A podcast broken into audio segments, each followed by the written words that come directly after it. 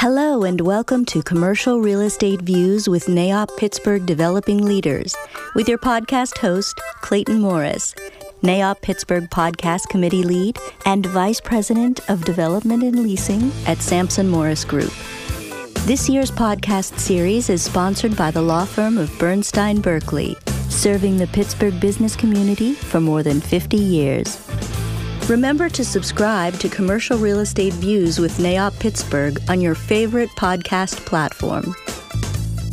And now your host, Clayton Morris. Hello, listeners. It's Clayton. I'm here with Mekael Teshome, the uh, Vice President of the Federal Reserve Bank of Cleveland. Uh, do you want to do a quick introduction of yourself and, and, and what you do and give us more details than what I just provided? All right. Well, good, good to be with you, Clayton. Uh, I'm Mekael Teshome. I'm the Senior Regional Officer and Vice President of the Federal Reserve Bank of Cleveland uh, of the Pittsburgh branch. And in my role, I oversee the, the branch, and uh, that involves monitoring the region's economy. I look a lot at uh, Western Pennsylvania and, um, and other parts of the 4th District as well, but mostly Western Pennsylvania and uh, I communicate my analyses and what I'm hearing from stakeholders in the community up to our uh, bank president and senior uh, senior leaders at the Cleveland Fed. And I also communicate the other way around and go out, give presentations, and do outreach to to our stakeholders and our communities. Great. So, what does the Federal Reserve Bank do in, in layman's terms? I mean, we have a very complicated financial market and financial industry in the United States and public policy. So, so what do you do? We, that's that's a good point. So the Federal Reserve is the nation's central bank. Um, it was created uh, in 1913 in response to uh, a number of financial crises that the U.S. Uh, used to face, and uh, over the years, its role has evolved a little bit, but the Fed's primary goal as a central bank, uh, it's the, the banker's bank, it's the lender of last resort. Uh, we have a mandate from Congress.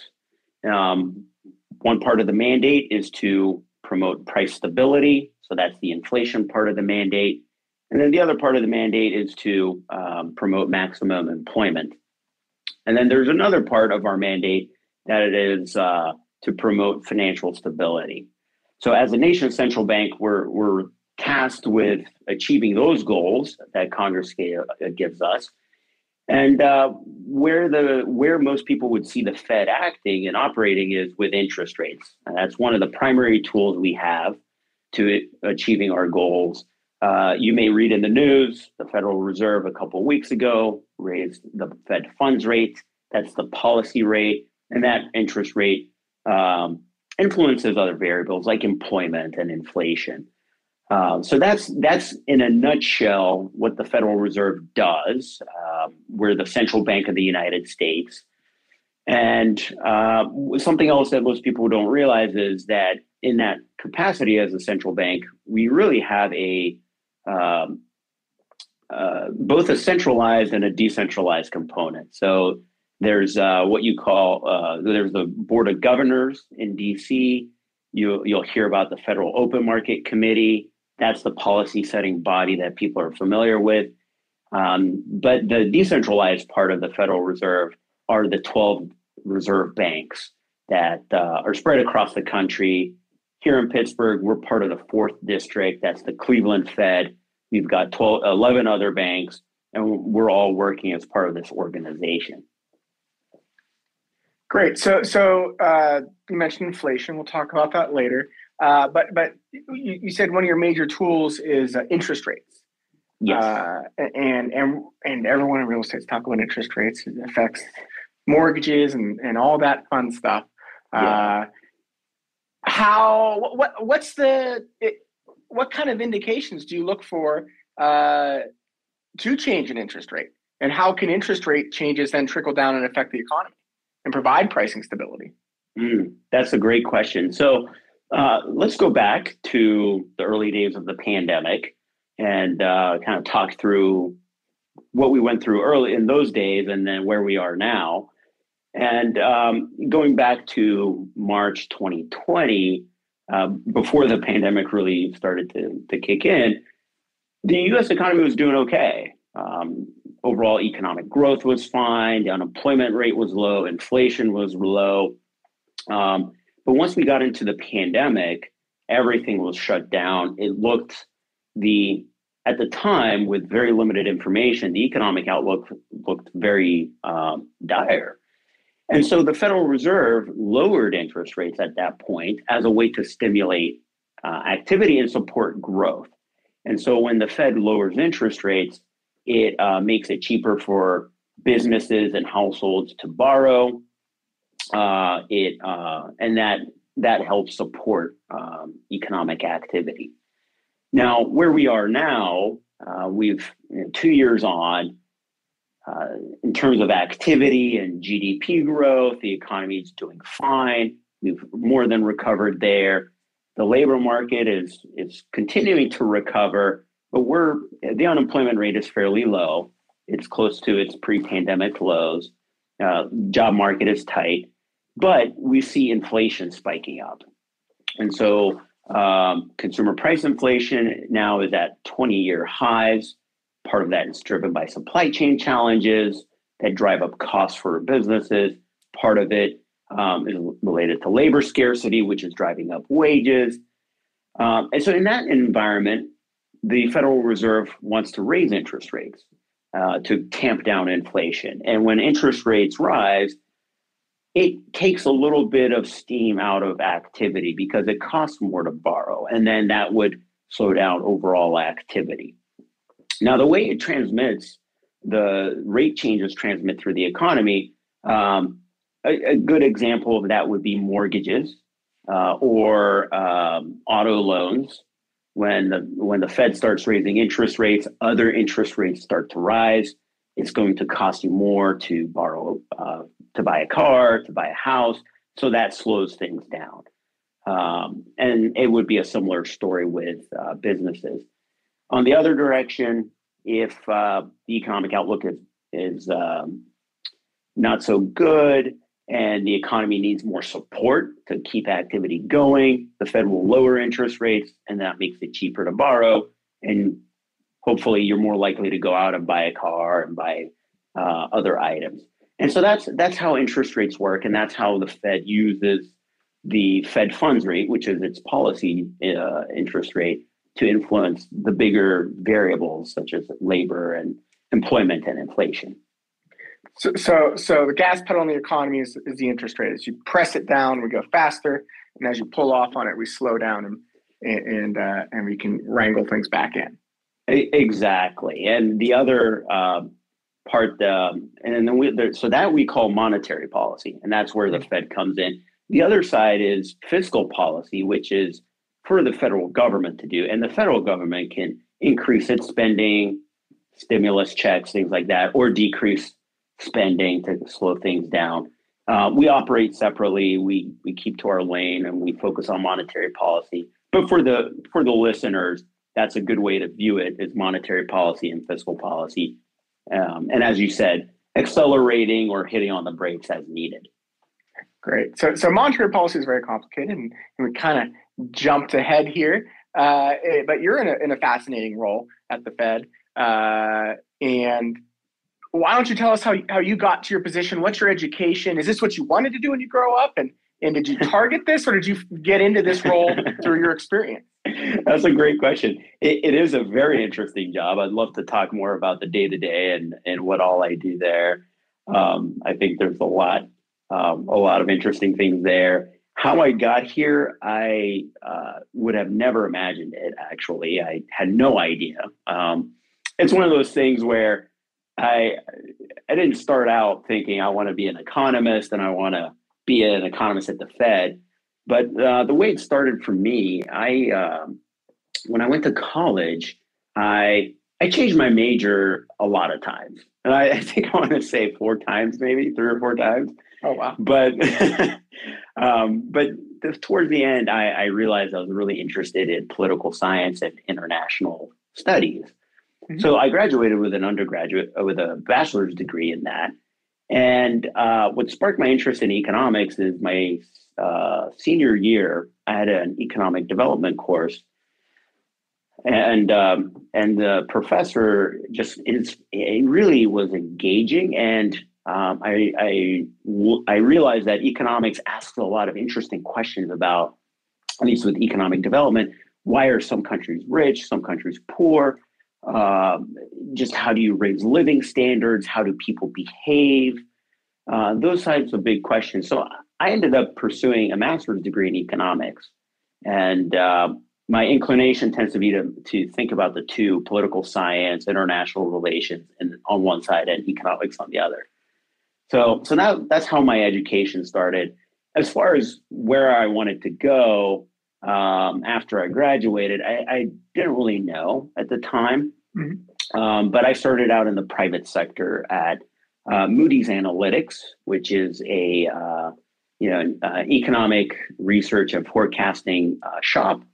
And uh, in fact, um, Gus Faucher, um, yeah, uh, he's he's a, a recurring speaker at your conference every year. I worked with him back at Moody's, and there it was. Um, I got a real, I got a taste of a variety of different types of different areas of economics: international, regional uh, industry analysis.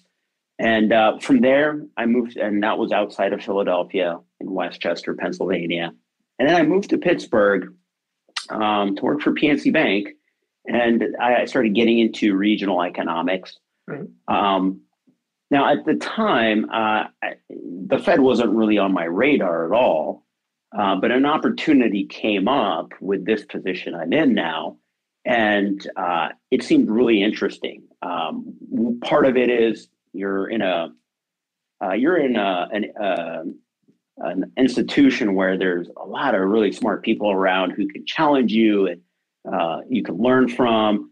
Uh, there's also uh, the ability to think deeply about economic issues um, and communicate that to policymakers. But then there's also a lot of interaction with uh, the community.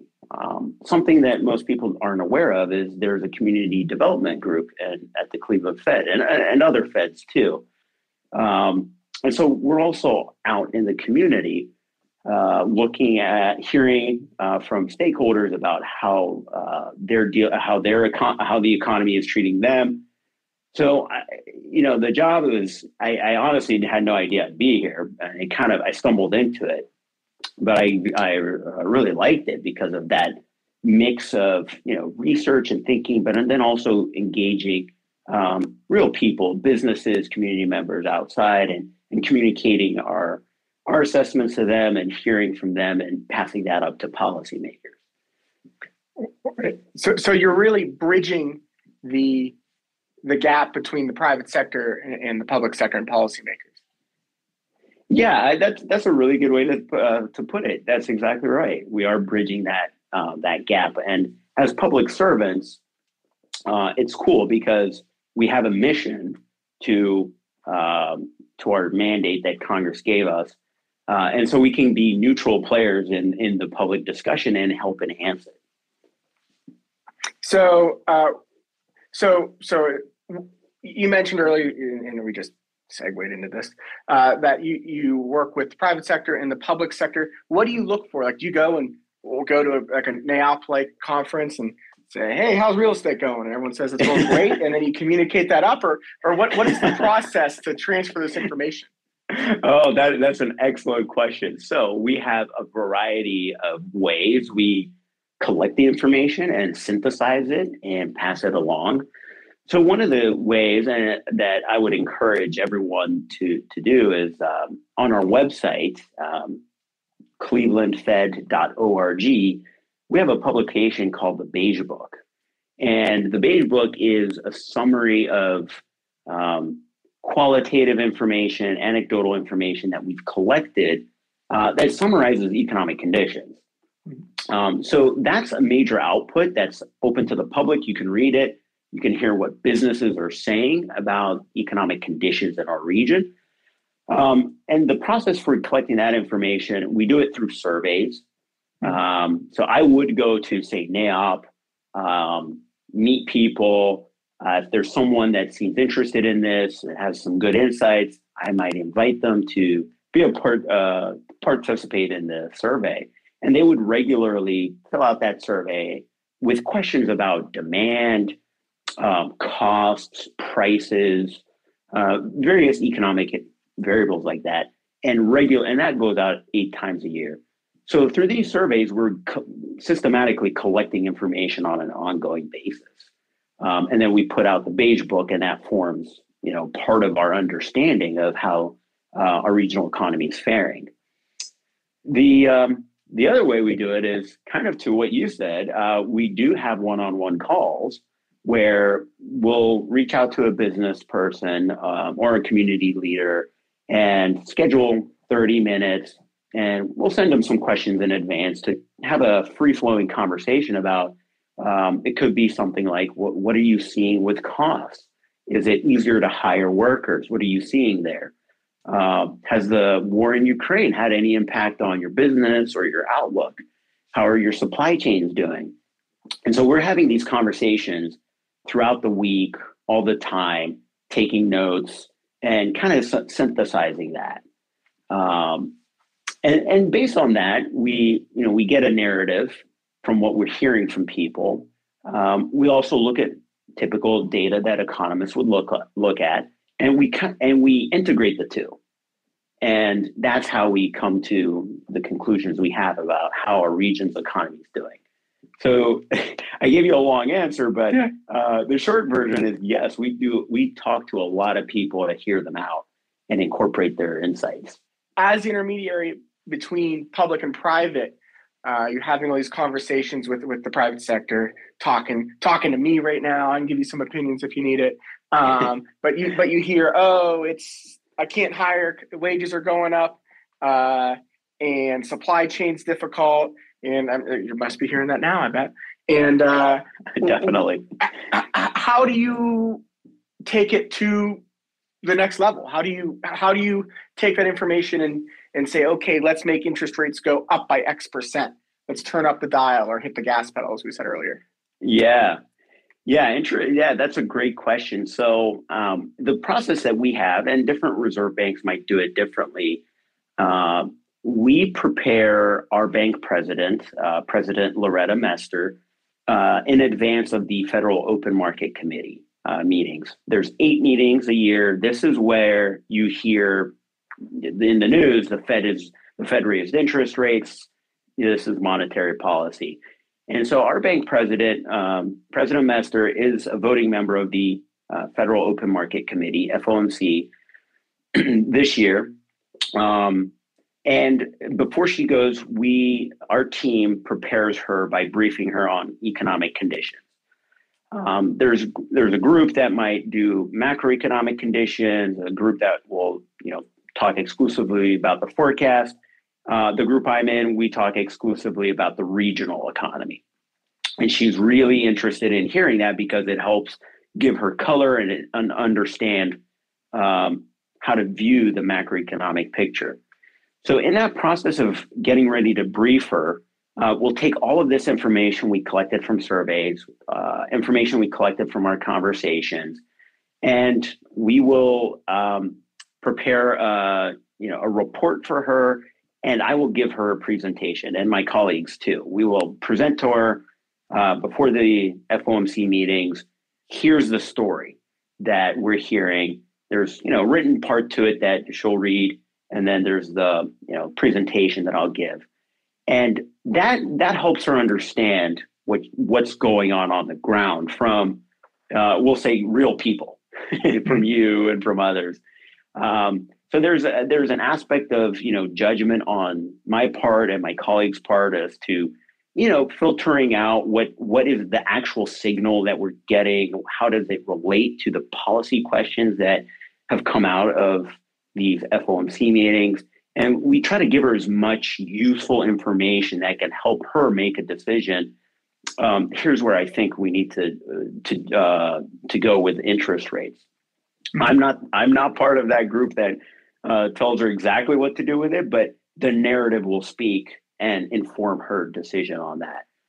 So that's another really cool part of this job is that I, I do get to, you know, pass that information from you and others to uh, to the actual policymakers and and let them know here's here's what people are saying. Um, but that's that's the process that we follow.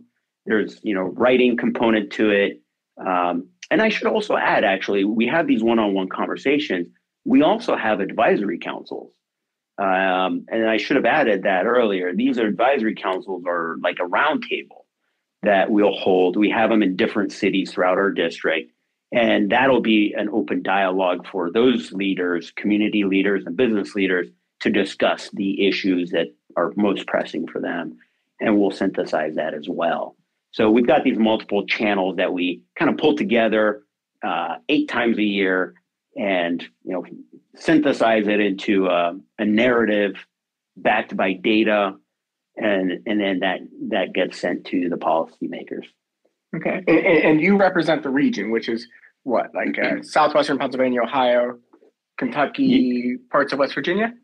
Exactly, exactly. So it's uh, the fourth district, Cleveland Fed is all of Ohio, Western Pennsylvania, Eastern Kentucky, and a little bit of um, the Panhandle of West Virginia. And so, so uh, if you have, look, yeah. So those have relatively consistent needs. I'd ma- ma- uh, imagine kind of Rust Belty cities, a lot in yeah. common. But what if Cleveland was booming or let's say, what if hmm. Pittsburgh was booming and, and, and, Cleveland wasn't doing so well?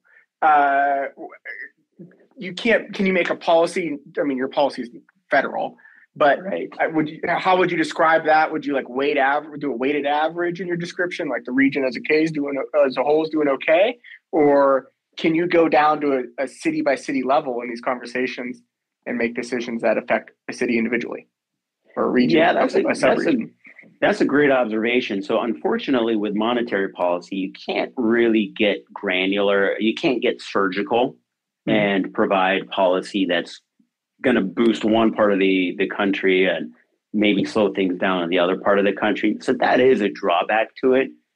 Um, but where it becomes important is when uh, we make sure that the perspectives of these areas are passed up and so during these FOMC meetings, when President is going there, she's sharing what's going on in our district, and others are sharing what's going on in their districts as well. Um, and that helps. Uh, that helps uh, inform policymakers understanding that okay, maybe there is a lot of variation going on within the country, and um, and so that might help them calibrate things. But unfortunately, it is a, a blunt instrument, so to speak one monetary policy for the whole country. Time for a sponsor break. The NAIOP Pittsburgh Developing Leaders podcast is sponsored by Bernstein Burkley, attorneys at law, a business approach to legal service for more than 50 years. Whether it's bankruptcy and restructuring, commercial real estate, or property tax assessments, Bernstein Burkley creates partnerships that provide clients with peace of mind through expert service and zealous representation, with offices in Pittsburgh, Wheeling, and Cleveland. Visit Bernstein Burkley at bernsteinlaw.com or call 412 456 8100 for more information. So, you mentioned forecasting earlier, and I think it's a very standard question when you walk into a NAIOP event. Are you busy? And everyone's like, Yeah, we're busy. Everyone's always busy. And then it goes, What's happening with interest rates? So that's like the, the standard first two questions you ask. So yeah. I'm sure there's rules on what you can say, but interest rates just went up. Where do you see that happening, or what can you say? And, and what's your general outlook on the economy? We've got a war in Europe. We have a pandemic. Yeah doing its thing? Yeah, no, great question. So the um, the outlook for demand is is actually quite good. Um, the consensus among professional forecasters is that the U.S. economy, uh, as measured by GDP, could grow around three percent uh, this year, and um, you know that would be a slower growth rate than what we had last year, but three percent is still solid the the long run trend growth rate for the U.S. is about two percent. Um, so three percent growth is is looking pretty good, um, and that's enough to keep employment growing at a healthy pace and keep the unemployment rate low for this year. Um, on inflation, economists are expecting inflation readings to moderate uh, over the course of the year. And that's as the Fed raises interest rates. There's several more rate hikes that are expected for the year, uh, and that'll help bring inflation down. But uh, it's going to take time to bring uh, inflation down. And so uh, the expectation is that inflation could be above the Fed's 2% goal by the end of this year and uh, going into next year. So on the inflation front, slower inflation, but it's going to be uh, it's going to take time. Now, the big risk in all of that is uh, how long supply chain challenges persist. Um, those supply challenges not only make it harder for businesses to meet demand, but they also drive up costs, which could push inflation up. Um, so there's a lot of risks there. And as you mentioned, the war in Ukraine uh, is is a big a big risk to that. There are a lot of key materials that come out of the region, and the longer the war goes, the the more those supply chains could be disrupted. And yeah. and so that's a big concern. But on the whole, it's there there are a lot of positives for the U.S., uh, but but a lot of uncertainties around it too. Yeah, and, and I didn't even mention inflation, and, and and as we discussed, that's part of what you can affect with interest rates. So so the goal of raising interest rates is to reduce inflation, correct? Yeah, that's a big part of it. That's exactly right. And uh, you know, we have a dual, we have a dual mandate. We want to promote maximum employment and stable prices. We have a two percent inflation goal. On the employment side, things look great uh, right now. They look good. Uh, so it's the inflation side that the, the Fed is focused on. Awesome. Uh, well, hey, thank you for uh, for forecasting and spending the time with uh, with me and NAIOP today. Uh, I always like to ask our guests: Is there anything you would advise uh, your younger self? You're in a really cool position now, but uh, as you told your story earlier, this wasn't what you thought you'd be doing, and, and you took advantage of some things to get to where you are. Uh, what, what what would you tell your younger self? Yeah, yeah. There's uh, yeah, there there are a lot of things you learn over time, and um, you know, a few things that I've learned that I would tell my younger self. Uh, one one thing is, don't be afraid to try new things and get out of your comfort zone. Uh, and when you do that, you gain experiences, which will then give you, uh, you know, knowledge and skills that you can use in other areas uh, it just yeah, it helps you grow as a professional when you try new things and, and push your your comfort zone, uh, push out of your comfort zone. And then the other thing that I would uh, add related to that is always be looking for ways you can add value in uh, whatever role you're in. Um, it's it's nice to um, it, you know it's easy to just get stuck doing you know the same same thing and doing you know fulfilling your tasks but when you start thinking in terms of okay how can i add value you start to think creatively and um, it helps you push your boundaries even further that way and it'll help you grow as a professional so i um, for my younger self i would definitely uh, give those two pieces of advice so so so the takeaway here is uh, is take advantage of opportunities i believe uh, yeah. uh, see where you can add value and interest rates are going up. Yeah, yeah, all of those are all of those are accurate. Good, good, good. Well, hey, thank you so much for your time. Really appreciate uh, your wisdom and, and uh, all the information you've shared with us. Uh, thanks for having me, uh, Clayton. I appreciate it. I always enjoy uh, talking to NAIOP members. Uh, it's a good group, and thanks for having me. Thank you. Thank you. Commercial Real Estate Views with NAIOP Pittsburgh Developing Leaders podcast is brought to you by Bernstein Burkley, attorneys at law. This episode and all episodes are available on all major podcasting services.